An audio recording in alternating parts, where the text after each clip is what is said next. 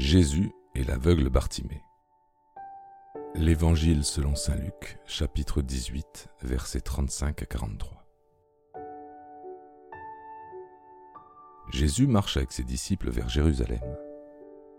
Il est suivi par une foule immense. Sur le bord du chemin, un aveugle est assis. Ayant entendu passer la foule, l'aveugle demande ce que c'est. On lui répond c'est Jésus de Nazareth qui passe.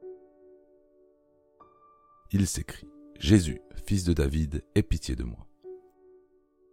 Ceux qui marchent en tête le rabrouent pour qu'il se taise. Mais lui crie encore plus fort Fils de David, aie pitié de moi.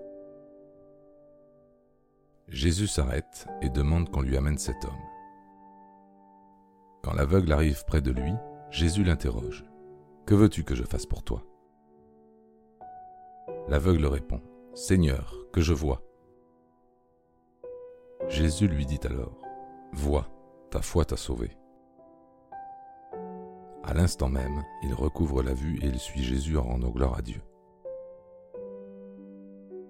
La foule, voyant cela, se met à louer Dieu à son tour. De quoi avons-nous profondément besoin pour vivre? C'est la question que Jésus pose à l'aveugle Bartimée et qu'il pose aussi à chacun d'entre nous.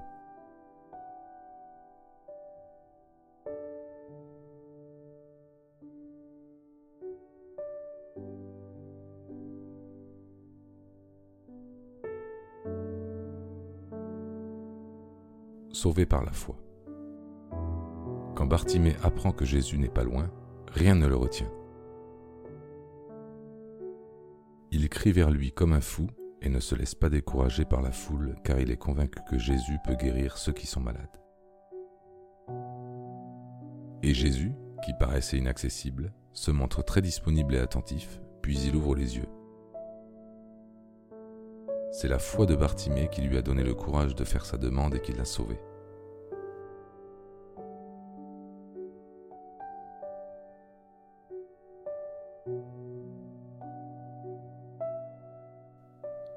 Une question étonnante.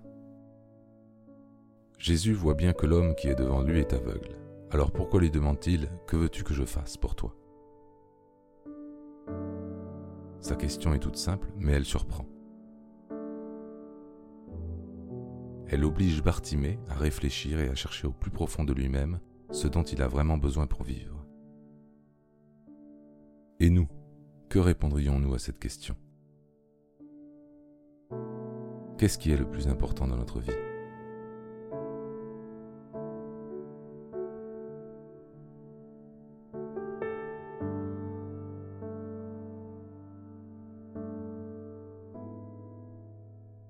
Ouvrir nos yeux. La plupart d'entre nous avons la chance de voir. On peut se dire que ce récit ne nous concerne donc pas. Et pourtant, Sans le savoir, nous sommes tous un peu aveugles car nous avons souvent du mal à voir dans notre cœur ce qui est vraiment important pour vivre. N'avons-nous pas, nous aussi, parfois envie de demander à Jésus de nous aider à y voir plus clair?